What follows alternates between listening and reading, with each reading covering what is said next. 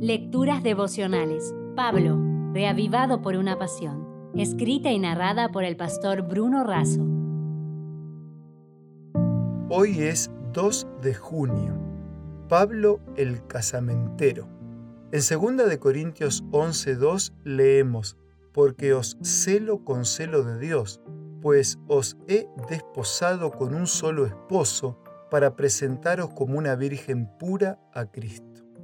Popularmente se le da el nombre de casamentero a aquella persona que hace de puente entre otras dos, originando y fortaleciendo contactos que conduzcan a una pareja a unir su vida en matrimonio. En ciertas culturas es una profesión y una función que se ejerce a pedido. Otros más osados ofrecen sus servicios que, por supuesto, requieren del consentimiento de los involucrados.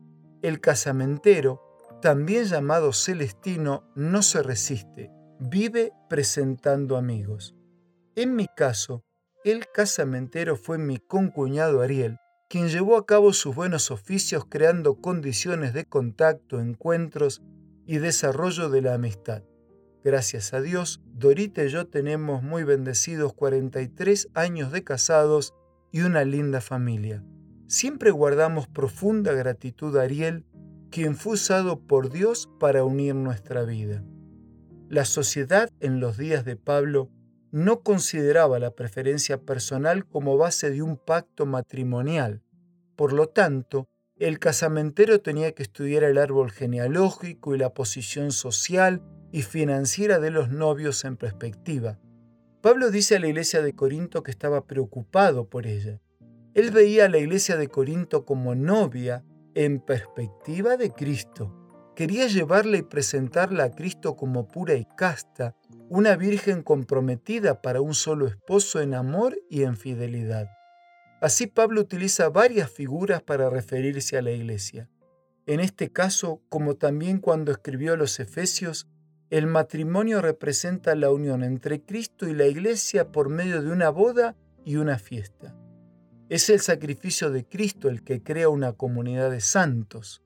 Como decía Agustín, el orgullo transformó a los ángeles en demonios, en tanto que la humildad, al aceptar los méritos de Cristo, transforma a los pecadores en santos.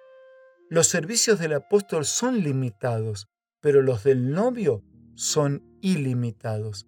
Cristo vela por la novia, la perdona, la protege, la prepara, la ayuda a ser fiel y misionera. Aunque existen males en la novia, la iglesia ha de ser en estos postreros días luz para un mundo que está contaminado y corrompido por el pecado. La iglesia debilitada y deficiente, que necesita ser reprendida, amonestada y aconsejada, es el único objeto de esta tierra al cual Cristo concede su consideración suprema.